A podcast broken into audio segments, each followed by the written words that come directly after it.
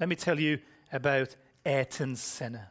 Okay, you obviously know I, I watch a bit of Formula One. Ayrton Senna is regarded perhaps as the greatest racing driver in the history of the world. He had fame, every voice you could imagine, but on the 1st of May 1994, he had a terrible crash on the San Marino circuit at a turn. His car left the track at incredible speeds, hit a concrete wall, and instantly killed Ayrton Senna. It's the end of a driving legend. They still speak about him now. If you watch Formula One now, they still speak about him. So it's the end of Senna's life. There's a question we're asking. The 34 years of Senna's life, is that it? Is that really the end of Ayrton Senna? Just a mere, look, 34 years. That's not a lot, is it? And so, what we want to do, we want to come to the Bible, and we want to ask the Bible that question, or rather, we want to hear what the Bible says on that.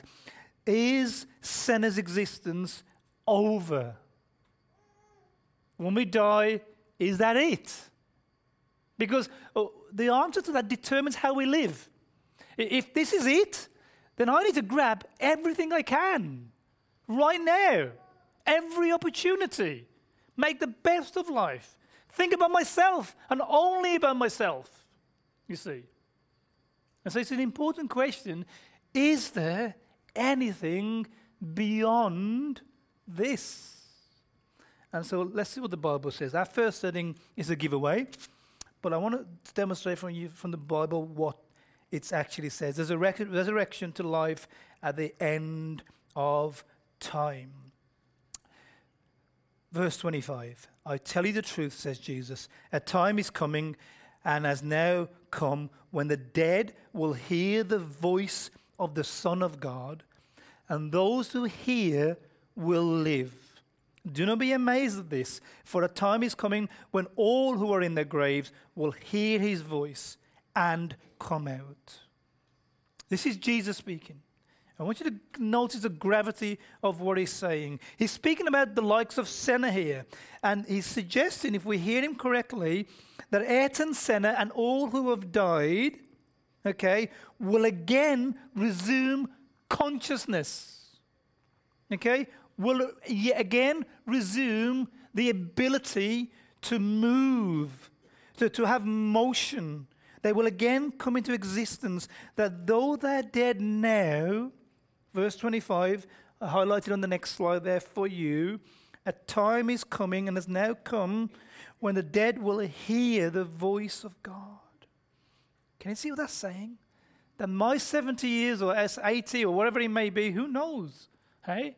Okay? The other day I thought I was going to be eaten by a shark. Seriously. Who knows? You never know, do you? Uh, you know, where I meant, I meant I meant Jingo, the shark. Okay, uh, uh, you, you don't know, do you, what the future is? But, but what Jesus is saying, whatever number of years it is, he wants us to be assured that our bodies, though they will see decay, though they may be spread across many miles, okay, that a time is coming towards the end of human history when he will reconstitute our bodies atom by atom and breathe life back into us, ensuring that we're reanimated and living again. Is what he says. Can you see what that says about his power? If Jesus can indeed do this just by his speech, what is that saying about the power he possesses? It's incredible. Incredible. Look, look, you've had kids. Look, I mean, look, just look at the authority of, of your voice. Jerry. You said your little five year old. Cast your mind back a couple of years. Okay? You know, you know, Johnny, okay, don't go in the biscuit tin. What, what effect will your vo- voice have on that child? Very little. Okay, we can hardly get someone, a living being, to obey us. When Jesus speaks, okay, when he speaks, even that which doesn't exist comes into existence. Let me ask you what word did Jesus speak at the beginning of time and what occurred as a result of it? What word did Jesus speak at the beginning of time? What did he say? Someone give me the words. What words did he say at the beginning of time, and what was the con- consequence? Let there be. That was Jesus. We know that, don't we? Okay? That was Jesus. Uh, Colossians, all things were made by him. Okay? Okay. Uh, obviously, it's a Trinitarian verse, but, the, but who spearheads that? Jesus, okay, okay. Jesus spoke, so it shouldn't surprise us that if Jesus can speak matter, ex nihilo, okay, out of nothing, right? It shouldn't surprise us that he can speak to a dead person, however fragmented their bodies may be, okay, and say, live. And atom by atom, the human body will instantaneously reconstruct. And he breathed life into it. The first thing I want us to, to see from Jesus' words is that there is a resurrection to life at the end of time. Whoever we are, however long we've been dead, however fragmented our body may be, at his word, we will reappear in our form as we know, as, as humans at least. Next question we to ask okay, if that is the case, what does that mean? Do I get to live in 3 Durnan Court? It's not quite my dress, it's somewhere around there. Okay, does that mean I get to go back? I can wear my jacket again, because I quite like this jacket, okay? Right? It came with me all the way from the UK. 10,000 kilometers or miles. I'm always getting confused these days. Miles, kilometers, dollars, pounds. Why don't we just all use the same thing? For goodness sake. Okay, they tried that in, in Europe and didn't work. Okay, uh, so look, I've completely lost my uh, uh, train of thought there. Okay, but the resurrection, what comes after it? Okay, if there is a resurrection, what follows next? Do I get to live back in my old life, my old car, or is it different? Okay, do I get to go back to see my best buddies and say, I'm back? How you been? What's up, dude? Okay, is that how it is? What is it like after the resurrection? Let me show you, because it's not funny actually. It's not actually very funny at all. It's a very serious reality. Listen to this. Second point there's a judgment to face after our resurrection. Verse 22 of John 5 Moreover, the Father judges no one but has entrusted all judgment to the Son. And he has given him authority to judge because he's the Son of Man. By myself I can do nothing. I judge only as I hear, and my judgment is just. At the end of time, when we are resurrected to life, every human being who has ever lived will be summoned to face what? Judgment. To have our lives weighed, okay, and for our lives to be judged. Back in 2012, I had a bit of time out from church between when I finished at one church and I, and I began at another. And so rather than just sitting on my bum, I got myself a job. And I only say that because, look, you may lose your job and you may be out of employment, but I've almost always found it's because you're unprepared to get your hands dirty. Okay? It's all, I've almost always found that. You know, and one of the things I wanted to do as a pastor, I can't stand here and tell people to move out of your trade and get any job rather than sit at home. And don't tell me you can't get a job, okay? I ought to at least try and get a job so I can at least see what it's like. One of the things pastors forget when you go into ministry is what it's like to hold a job nine to five. And it was a good reminder for me for those for that year when I was back in the factory. It was a rude awakening okay, getting up, getting up at 5.30 every morning, getting home at 6, okay, and then going to the prayer meeting. And it's a reminder, you know, hey, you know, when I'm asking people to do this, I have to be mindful. It's tough. And so I went back to work for a bit, doing the most menial job you can imagine, okay, making plastic components, okay, one every 10 minutes, doom, doom, doom, doom, doom. I did that for eight to 10 hours every day, okay? But I met some very interesting characters.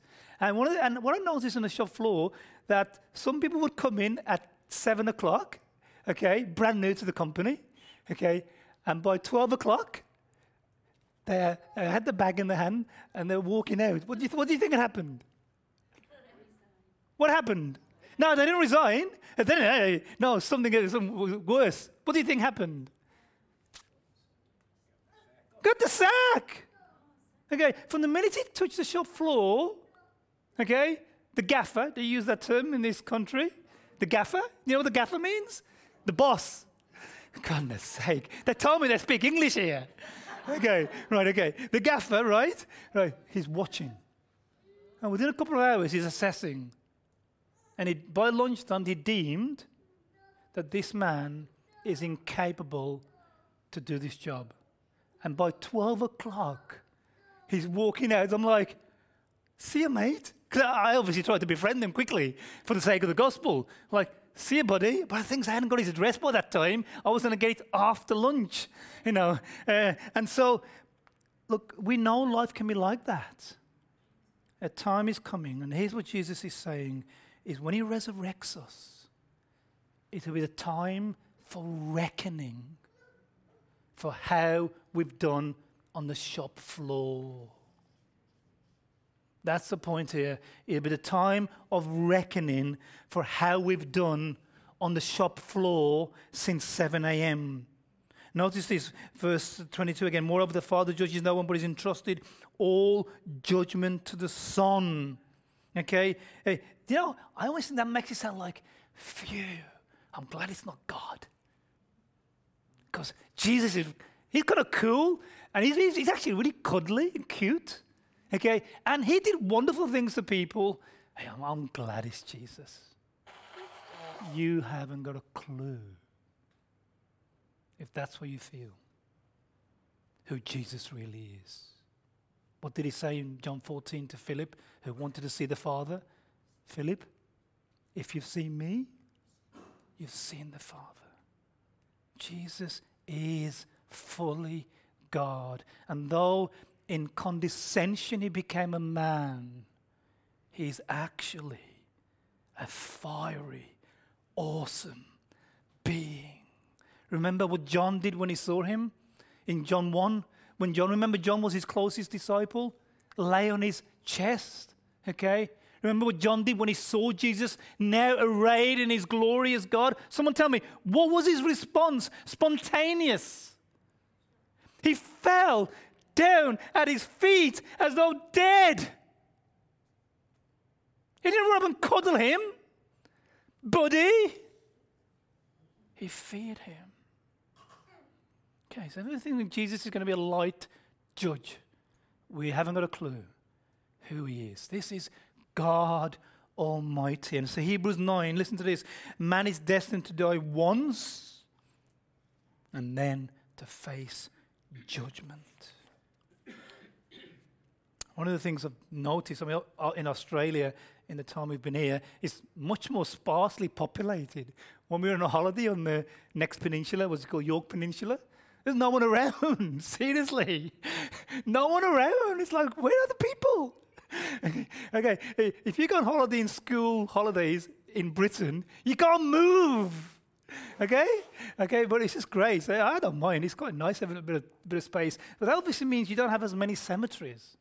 Okay? You know, well, I, I certainly haven't, haven't come across many. In Britain, they're everywhere because it's so densely populated. If you walk around a cemetery or a graveyard, you often see those initials, what do they mean? Rest in peace. Do you know that when Jesus returns at the end of time, he will disturb every grave? However pretty the tombstone, the gravestone, he will wrench it apart and he will violently bring out the occupant. Okay, there is no real peace. No one in the graves will be resting for long, says the Bible. Here's what's going to happen. Listen to this Revelation 20. Let me take you to it. Then I saw a great white throne and him who is seated on it. It's the judgment throne. Therefore, I guess a clue, so don't get this wrong. It's a judgment throne. Who's sitting on it? Thank you. Jesus. Okay.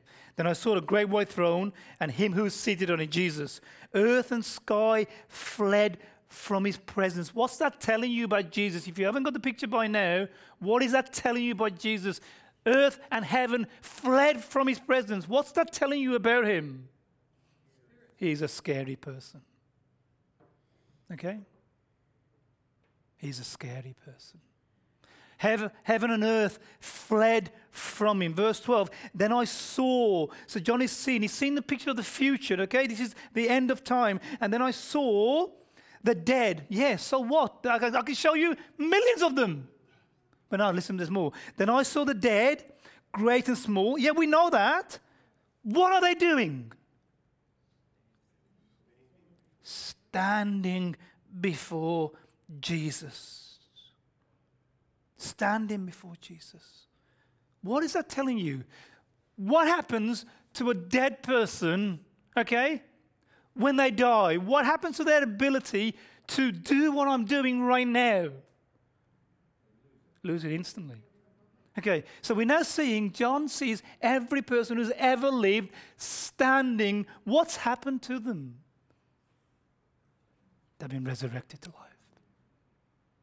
They're living again. They're alive again. They're standing before Jesus. And notice uh, who it is. It's, it's, not just some. Look, what, what's this term talking about? The great and the small. What's that suggesting about who's there? Everyone. Whatever you're standing, however big your bank balance or small, you're standing there. And the books are open. Look, the dead were judged according to what was recorded in the books, and the books were opened. What's that going on about? What book? Yes, yes, there's certainly that one too, and, and our names have to be in there. But in, in addition, I think there's a focus here. This is a book that contains, because look, what, what is doing? And, and they'll be judged according to what was recorded in the books. This contains what? your life. This is your life. Do you have that program here? When the guy goes with a red book and it tells you your whole life, this is your life. Look, we understand it when books is archaic. Who has books? We have them. okay, we're obviously pretty archaic. Look, you understand the cloud. What happens to the cloud? And we're not talking about the white fluffy things. Okay? what happens to the cloud? What does the cloud do for us? stores information, okay? And he can store an incredible amount of information. When he says that the books will be opened, this is, store, this is talking about the cloud where it recorded the details of your life and mine every detail of your life and mine. Look, look at Matthew 12, and I show you the, the, the, the, the detail involved there. Matthew 12, 36.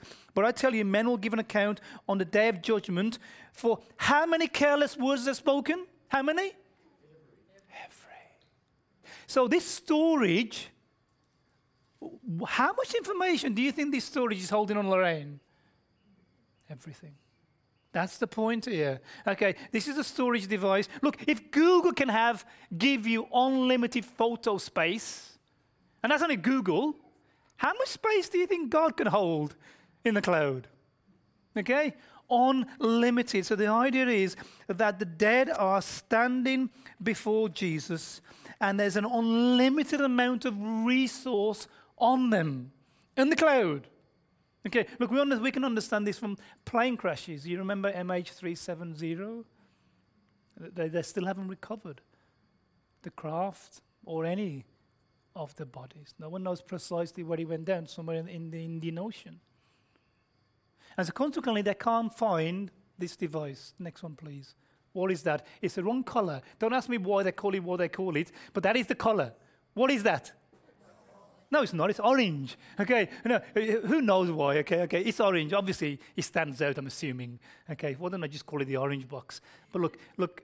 They can't find it. Consequently, they can't find what happened to the aircraft. But if they did find it, in the cases when they do find these things, and they can withstand crashes of immense magnitude, okay, how much information about the plane does that carry? Every critical piece of information. Do you know they can hear the pilots breathing? So they say. Okay, Every detail about what occurred in that cockpit and on that aircraft is recorded there. We understand something about uh, details recorded. If you've ever been to court and you're standing there for murder, you know, like we do, Robbie, sometimes, if you're standing there for murder, uh, it's just incredible the amount of information that I've got on you. Your phone calls, where you were on such and such a day. You didn't even know someone would know. So, look, we're familiar with information about us. That, look, we know, don't we? Look how much information our government has on us. How much do you think they got on me with a name like Montaz Ali? Seriously. Okay? I can't get through an airport without random checks at every stop. It's always randomly Montaz Ali. Okay? Right. Who knows? You should see the log they got on me. Okay? Uh, so look, look, we understand something about the detail of information in Revelation 20. We see the dead, great and small, standing before the throne, and books are opened, and the ju- dead are judged according to what had been recorded in those books. God hasn't got a, a, a terrible memory like me. There is nothing that has occurred in our lives that won't be recalled there. So we face God's judgment. If that is the case, what does that mean? Okay, He knows everything about me. But look, look, you know, when I think about my life, I'm a pretty good guy. You know, the other day when I was when I was driving, I don't know where I was driving, but someone was waiting to pull in. Do you know what I did? I slowed down slightly so that he could get in and, and have that place. But then because he was driving a bit slow, I, I went right behind him really close. You know, just to remind him that, you know, I've done him a favor. He owes me a favor. right? I didn't really do that. Uh, okay. But look, I'm not that bad, I don't think. Okay? Right? So, hey, I, I'm going to do okay. And look at all the good things I've done. I've come here. I mean, boy, you know, come on. Okay, I'm here. I could have been, what could I have been doing? I could have been cold and wet and miserable. And I'm thinking, yeah. No, God, no way. I was thinking, I could be cold, wet, and miserable back at home. But I could be that here too, couldn't I? I mean, that doesn't work, does it? Uh, okay. But look, look, I'm not that bad. Surely that's going to be okay. Well, look, have I ever murdered somebody? I haven't run off with somebody else's partner. You know, I'm not going to rob the bank. And I, keep talking about robbing uh, Commonwealth Bank. I'm not really going to do it. Okay? I'm going to do Beyond Bank instead. So, you know, look, but, you know, so look, I, I'm not that bad. Surely we're not going to come out of it that badly. If you weigh up my life, I'm pretty sure that the good I've done will pretty well weigh out the bad. Seriously. I'm going to be okay, eh? And you? Let's have a look. Let me, let me show you. Let's just see what the criteria is. What happens after judgment? First thing, what happens after judgment? Some will receive eternal life in heaven. That's got to be me. That's got to be me. Okay? Some will receive eternal life in heaven. On what condition? Let's have a look. Verse 28. Do not be amazed at this, for the time is coming and has already come. Uh, for the time is coming when all who are in their graves will hear his voice and come out. Those who have done good will rise to live. See, I told you. If I've done enough good, then I get in, right? I'm not sure. Uh, I'm not sure we're reading Jesus right here. I, I don't think here, and I'm going to explain why, Jesus is talking about uh, the fact that I carry an organ donor card, or the fact that I help the disabled, or, or the fact that I'm a good citizen, or you know, that I don't lie or steal, not every day, uh, or, or, do those bad things. I'm, I'm, not sure that's what is he's in mind, friends. Look, look let, let, me just put this in parallel. This is Jesus' discourse. Look, you can easily say, you know, you can easily misquote somebody when you take one phrase of a, of a dialogue. So let me add verse 24 in here. Let's see what it says in verse 24. I tell you the truth. Whoever hears my words and believes him who sent me has eternal life. Put that against 29. Those who have done good will rise to live. Alongside verse 22, whoever hears my words and believes has eternal life. What is the good? What is the good work on which our salvation turns? Faith in Jesus Christ. You see, this is the issue when just quoting random verses. You know, I'm not really a big fan of those mantelpiece texts because they're always out of context. Okay? Right? They're always misquoting the Bible, making it say something to you they wasn't saying to you. Okay, so one of the issues with misquoting Jesus, we never get what he's saying. Yes, he's talking about judging people according to the good, but that good can't be interpreted by what I think is good. And the issue there is, what I think is good is not what Jerry thinks is good. So, you know, where had you, had you compared it? Now, what Jesus says the good is, the good is referring to is the good of believing in him, submitting to him. And he spells that in John 6. If I can just go, it's the next one or the one after, please, Malachi. There it is. He spells it out. Look, Jesus answered, What is the work of God? What is the good work? No, no, Stephanie, normally you're spot on. That's really, really wrong. And it's an important thing because, look, can you see this? That the good work is not what I've done. Jesus doesn't care how much good work I do, that would never get me to heaven. What is the good work that he's interested in? Believe in Jesus. That is a single measure of where I where I go after the judgment. Now, now I haven't got time to this week. We may pick it up next week. That doesn't just mean we did this in home groups recently. Christianity Explored. Oh, I believe Jesus existed. What does believe in Jesus mean? We did it Thursday. What does believe in Jesus mean? It doesn't just mean I believe he existed. The devil believes he existed. Trust, Trust and there's more. Thank you, Jenny. Obey. Trust and obey. That, thank you. That is it. To believe in Jesus means that I trust and obey him. Don't tell me you believe in Jesus if your life reflects nothing of his word, you don't believe in Jesus, you're a fraud. Okay? Seriously. Don't tell me you believe in Jesus if your life doesn't reflect him in some degree. You're just a fraud. Okay? Uh, uh, to believe in Jesus means my life is shaped by his word. And that's the only good work that will determine my eternal salvation. The work of whether or not I believe in Jesus. So some will receive eternal life in heaven. Now, what that looks like is the, is the subject of the next two or three weeks. So you need to come back for that. I'm going to put that on hold. What does it look like for those who believe? What is heaven like? That's coming, okay? So come back. Let me go back to where we are today. Some will face, some will face eternal life in heaven, but some or others will face eternal condemnation. Eternal condemnation. Do not be amazed at this, for a time is coming when all who in their graves will hear his voice and come out. Those who have done good will rise to live, and those who have done evil will rise to be condemned.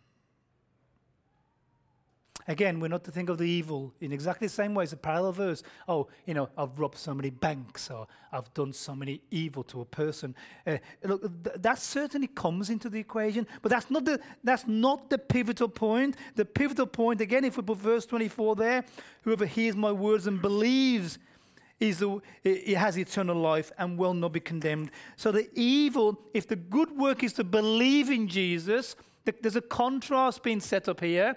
The evil work, and notice, it doesn't just say bad work. Okay, whatever this thing that's going to condemn us is not just bad.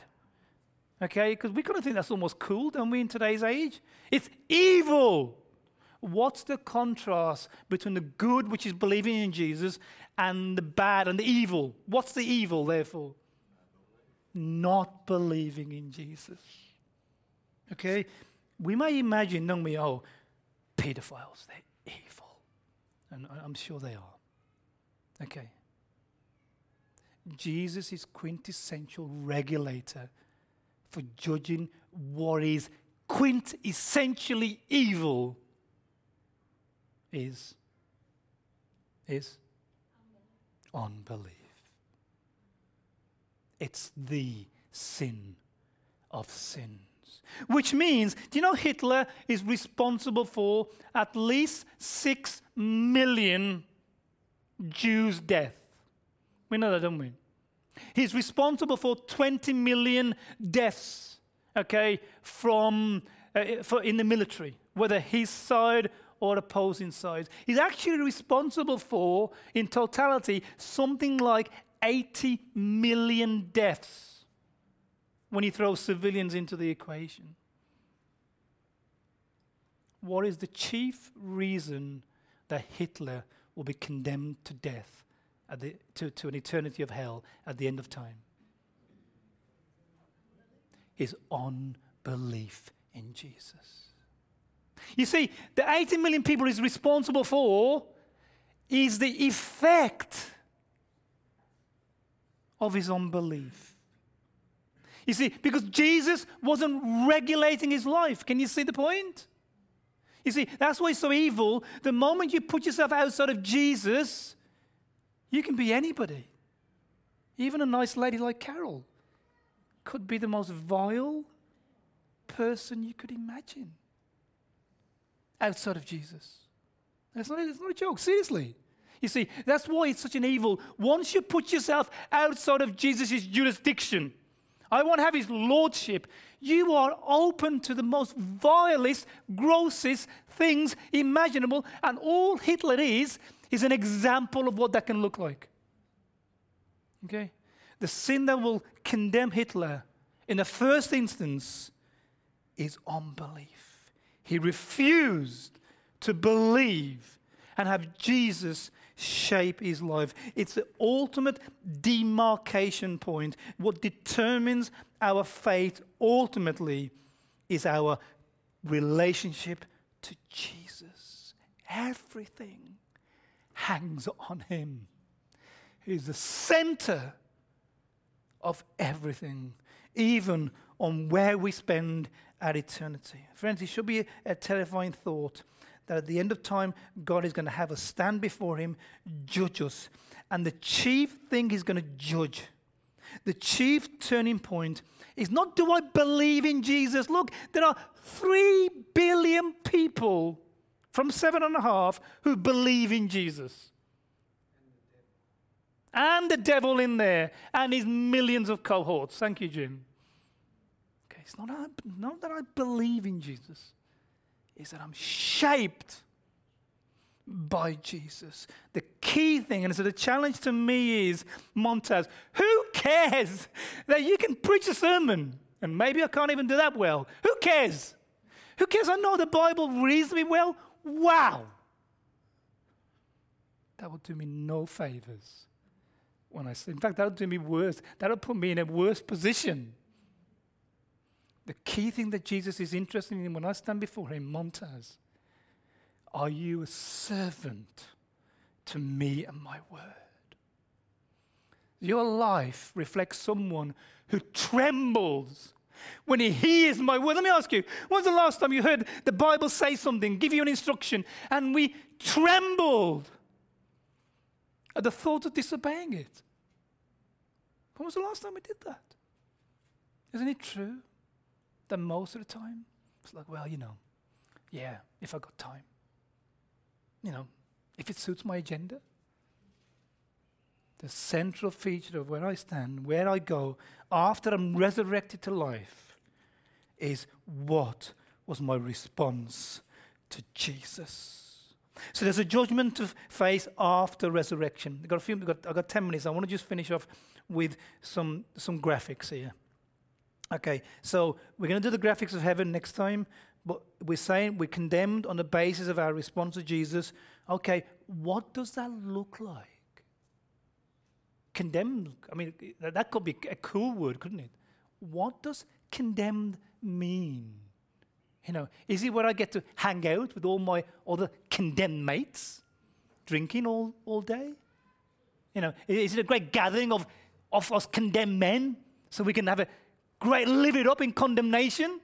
Because that sounds pretty exciting for most crazy people. The number of people say to me, Oh, hell's going to be great. I hang out with all my mates.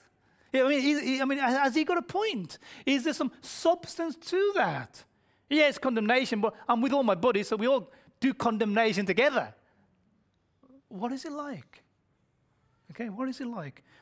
Jesus, remember, he spoke more about hell than he spoke about heaven. I'm going to give you a succinct version in just nine minutes, okay? Matthew 25, the first one. Hell is never ending.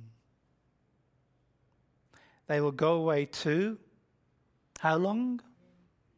Eternal. It's never ending. The human, what is, the, what, is, what is it that everyone wants to achieve? And some people think they can buy with their money. When the, what, is, what, do, what does everyone want to achieve? Immortality. Immortality. Because when you finally set up your nest egg, what don't you want to happen? Lose it. It can take you 50 years to set it up. Okay? I've got four years to go. Okay? Uh, like, it's like 50 years. You don't want to lose it. Immortality is the one thing everybody wants. Hell, in hell, we finally achieve immortality. But it's not in our nest egg, we're going to see shortly. You see, there's no more death. Hell is ongoing, it's everlasting. It never finishes. It's almost impossible for humans to comprehend this. But hell will never, ever end. Do we understand that? It will never cease. Secondly, hell, in hell, there's great suffering. Revelation 20. If anyone's name was not found in, written in the book of life, he was thrown into the lake of fire.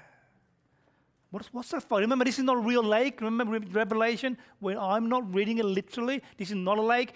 People aren't really thrown into any lakes. There's no real sulfur. There's no real fire. It's just imagery.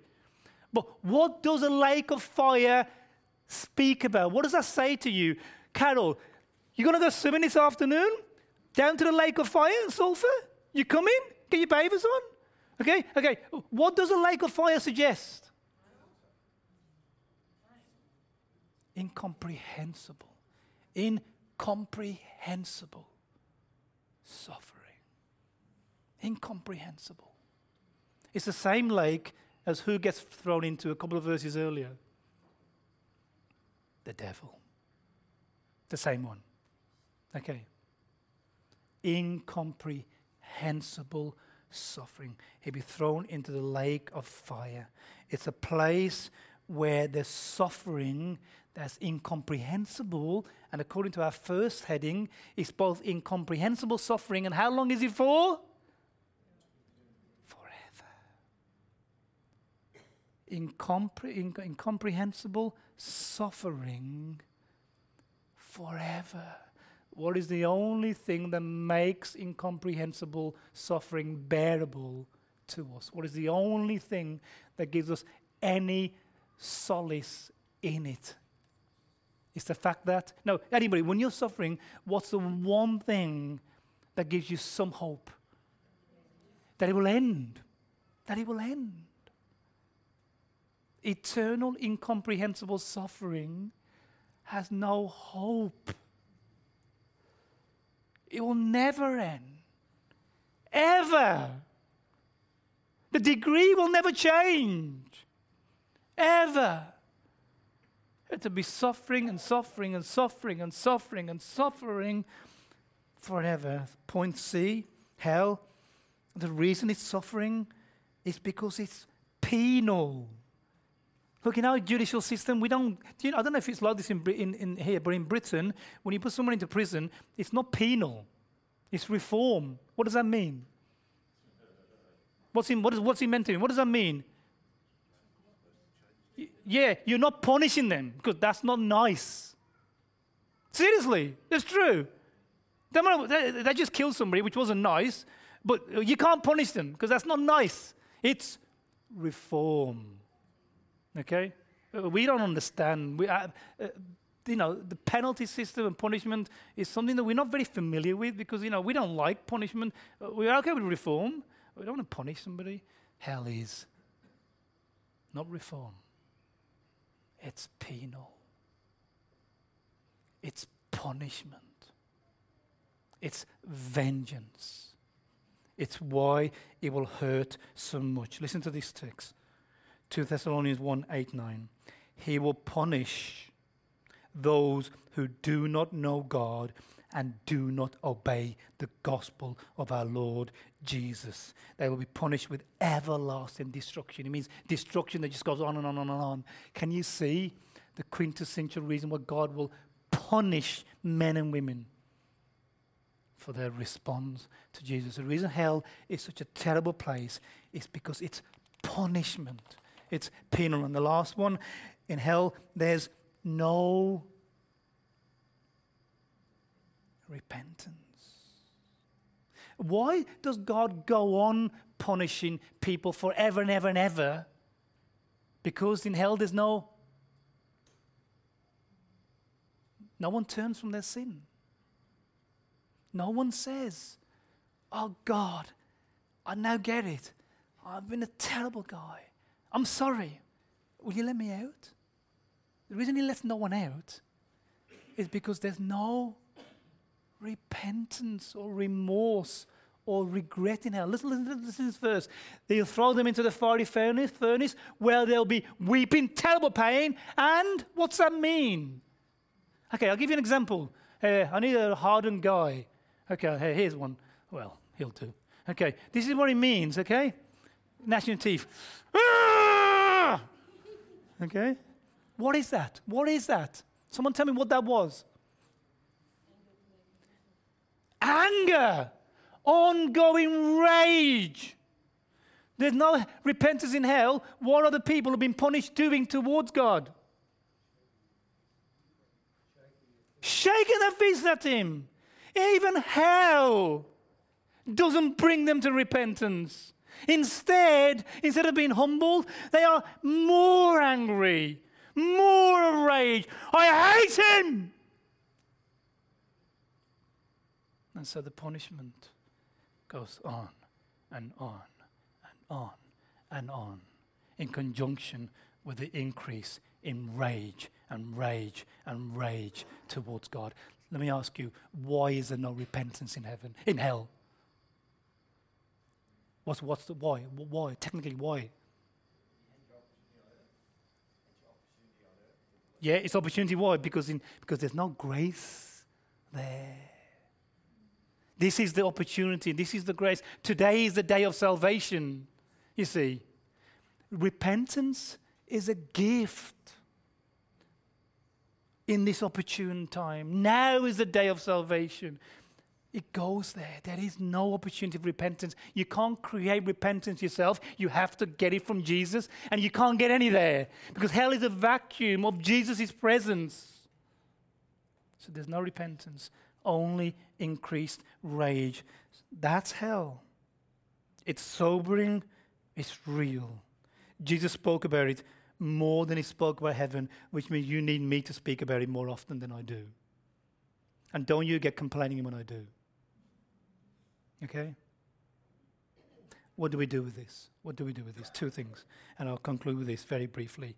Firstly, it's was he therefore, what did Jesus speak? It's to warn us to shun hell by coming before Jesus and bowing in humility, remorse, and repentance and pleading with him for mercy. The reason I'm preaching this today, the reason Jesus spoke so much of it, the reason why I need to preach more of this is because it's designed to be a deterrent to you. Let me tell you straight, okay? You know I don't, I don't, I don't pull my punches. That is your destination.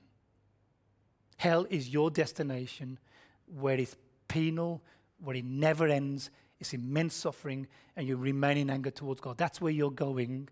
That's where I am going, unless I bow the knee to Jesus, make him my Lord and Master, and live my life a life of faith in response to his word. Otherwise, that is my destination. I want to challenge you. That is where you will find yourself forever. Unless you come to a place of repentance and faith in Jesus. And that doesn't mean I'll come to this church. Who cares? You can go to another one. Okay, what it means is that I'm actively believe and I'm living the Christian life. Let me challenge you. Are you just a church comer? I fear for you. I fear for you. And it may be, you may be in membership. I still fear for you. You see, just coming to church isn't enough, guys. Your membership isn't enough. Don't tell me you're a member of the church. What's that going to count for? Do you actively believe in Jesus? Are you actively having His word shape you? Do you tremble at it? Is He the apple of your eye? Do you love Him more than anything else? Is He your King?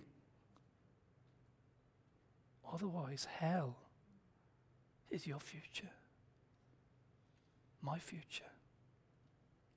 The first reason that Jesus says these things is to be a deterrent to us. Whoever believes is not condemned, but whoever does not believe stands condemned already because he has not believed in the name of God's one and only Son. Do something before it's too late. You're a fool if you leave this building today without putting your life right before God. You're a fool. Do it before you leave. Come and speak to me. I'll pray with you, lead you to Jesus, and I'll pastor you with the help of this church so you can go on with your life in Jesus. The second thing, it's to motivate and fire us up for doing mission, for making disciples of all nations, whatever the cost. When Jesus says these words, who really cares? I'm so busy. I've got my life. I've got my family to look after. I've got my life to try and make here. I've got plans. I've got things. Who cares about giving up my life to tell people about Jesus? What a waste of my time.